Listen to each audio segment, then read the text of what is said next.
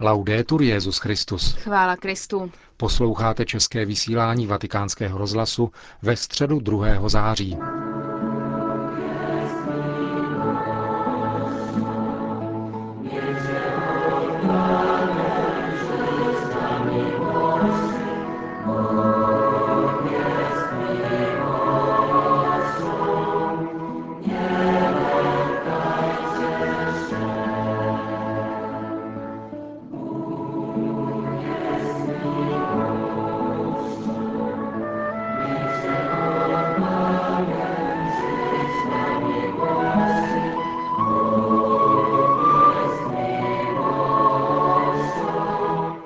Dnešní generální audience svatého otce se konala ve Vatikánu v aule Pavla VI. Přišlo na ní téměř 8 tisíc poutníků. Benedikt XVI. na ní přiletěl vrtulníkem z letního sídla v Castel Gandolfo, kam se pak opět vrátil. Po letní přestávce se ve své katechezi vrátil k postavám velkých autorů starobylé církve. V polském pozdravu v závěru audience pak Benedikt XVI. připomněl 70. výročí začátku druhé světové války. V paměti národů pozostaje vzpomnění tragédii lidských losů. V paměti národů, řekl, zůstanou lidské tragédie a absurdita války. Žádejme Boha, aby duch odpuštění, míru a smíření pronikl do srdcí lidí. Dnešní Evropa a svět potřebují ducha společenství. Vybudujme je na Kristu a jeho evangeliu, na základech lásky a pravdy. Na i prawdy. Vyzval. Ve své katechezi se potom svatý otec věnoval postavě opata Oda. Cari fratelli e sorelle, dopo una lunga pausa vorrei oggi riprendere Drazí bratři a sestry, po dlouhé přestávce bych rád dnes navázal na prezentaci velkých spisovatelů východní i západní církve z doby středověku, protože v jejich životech a v jejich spisech vidíme jakoby v zrcadle, co znamená být křesťany. Dnes vám nabízím vynikající postavu svatého Oda, opata z Kliny. Je součástí onoho mnižského středověku, kdy Evropa zaznamenala překvapivý rozkvět života a spirituality inspirované řeholí svatého Benedikta. V oněch stoletích docházelo k obrovskému rozmachu a zakládání klášterů, které se rozvětvovaly po celém kontinentu a šířili křesťanského ducha a vnímavost. Svatý Odo nás přivádí zejména do kláštera Kliny, který ve středověku patřil k nejskvělejším a nejproslulejším a ještě dnes jsou jeho majestátné trosky znamením slavné minulosti, intenzivního pěstování askeze a studia a zvláště bohoslužby, vyznačující se důstojností a krásou. Odo byl druhým opatem v Kliny. Narodil se kolem roku 800 na hranicích mezi Maine a Touraine ve Francii. Otec ho svěřil svatému biskupovi Martinovi Stůl. V jehož blahodárném stínu a památce prožil Odo celý svůj život, který završil nedaleko jeho hrobu. Rozhodnutí o řeholním zasvěcení předcházela zkušenost zvláštní milosti, o níž sám vyprávěl jinému mnichovi, Janovi z Itálie, který se pak stal jeho životopiscem. Odo byl v mladistvém věku, teprve 16 let, když během jedné vánoční vigílie z jeho rtů spontánně splynula tato modlitba k paní Marii. Moje paní, matko milosrdenství, jež si této noci porodila spasitele, oroduj za mne. Tvůj slavný a jedinečný porod kéž je mým útočištěm nejsvětější.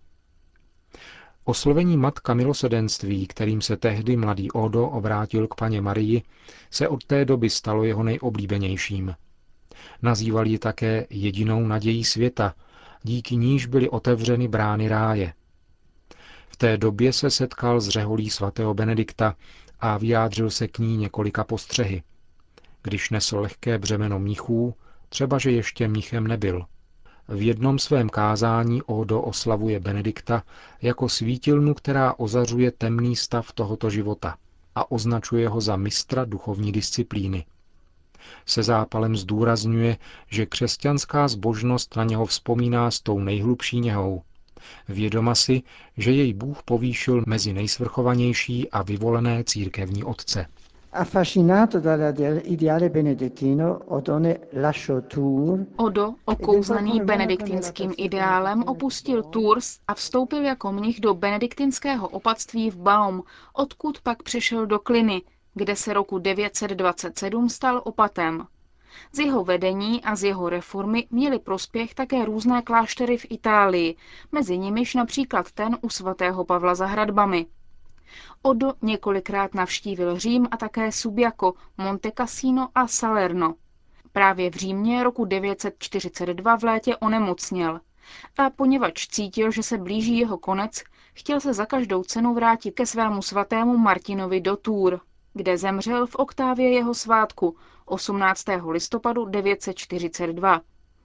Životopisec, který zdůrazňuje odovůdstnost trpělivosti, podává dlouhý seznam dalších jeho ctností, jako pohrdání světem, horlivost pro duše, nasazení za pokoj v církvích.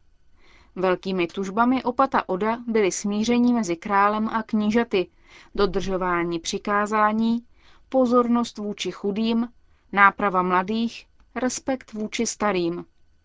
Miloval celu, kterou obýval, skryt před zraky všech, povzbuzován pouze útěchami v Bohu.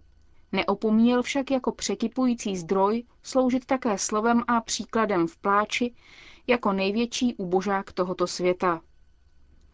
V jediném mnichovi, podotýká jeho životopisec, se nacházely různé ctnosti, existující roztroušeně v ostatních klášterech. Ježíš ve své dobrotě čerpal v různých mnižských zahradách a na nevelkém prostoru vytvořil ráj, aby se z jeho pramene osvěžovala srdce věřících. V jednom úryvku zkázání ke cti Marie Magdalény nám opat z Kliny podává své pojetí mnižského života. Maria, která seděla u pánových nohou a s pozorným duchem naslouchala jeho slovu, je symbol něhy kontemplativního života, jehož chuť, čím více je zakoušena, tím více přivádí duši k odluce od viditelných věcí a od vřavy a starostí tohoto světa. Toto pojetí Odo potvrzuje a rozvíjí v dalších svých spisech, v nich se zračí jeho láska k niternosti, vidění světa jakožto křehké a chatrné skutečnosti, z níž je třeba se vykořenit. Ustavičná snaha o odstup od věcí, vnímaných jako zdroj neklidu, vytříbená vnímavost pro přítomnost zla u různých kategorií lidí a vnitřní eschatologické očekávání. Tato vize světa se může zdát hodně vzdálenou té naší. Cení si vnitřního života, otevřeného vůči druhému, vůči lásce k bližnímu a právě tak proměňuje bytí a otevírá svět božímu světlu. Merita particolare menzione la devozione al corpo e al sangue di Cristo. Zvláštní zmínku si zasluhuje úcta k tělu a krvi Kristově, kterou prokazoval s velkým přesvědčením a rozhodně odsuzoval tehdy rozšířené opomíjení této zbožnosti.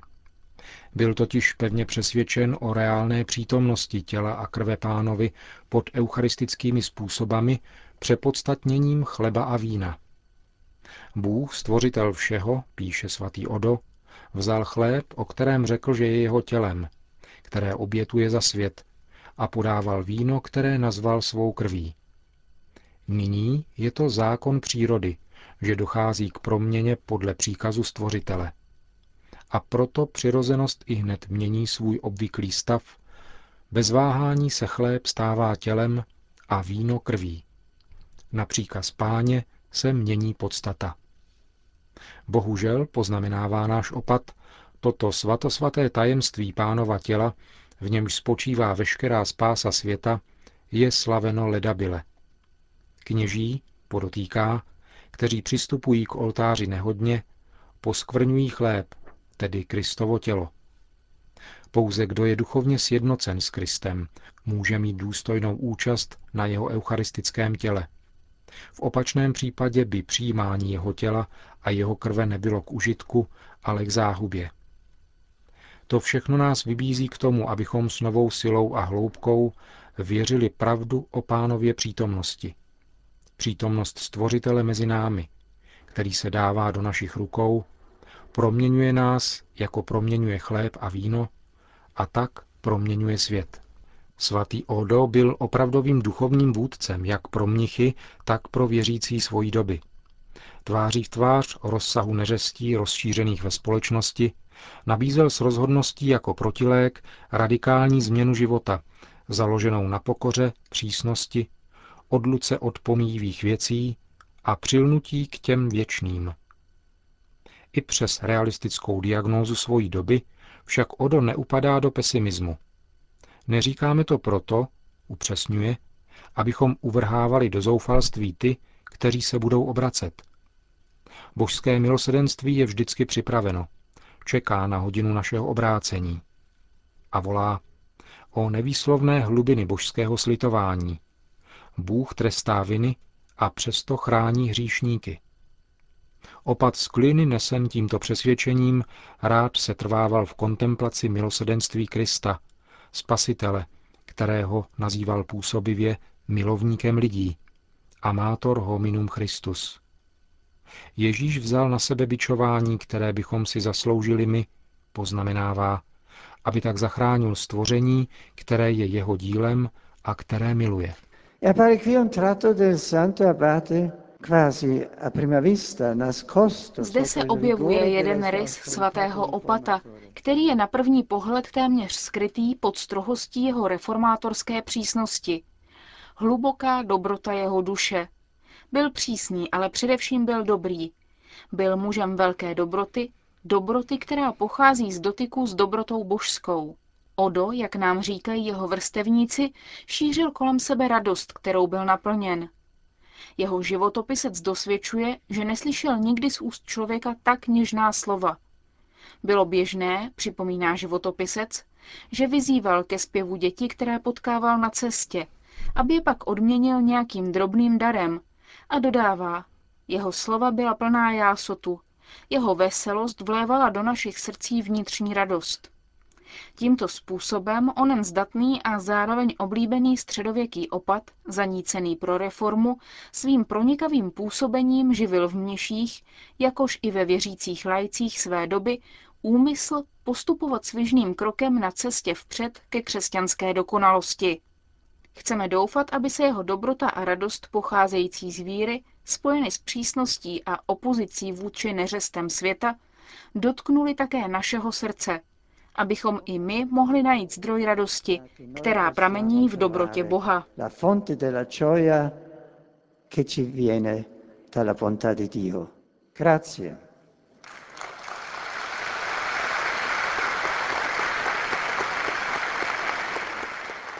Po společné modlitbě očenáš pak svatý otec udělil své apoštolské požehnání.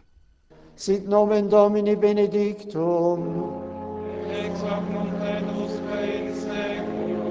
Adiutorium nostrum in nomine Domini. Benedicat vos omnipotens Deus, Pater et Filius et Spiritus Sanctus.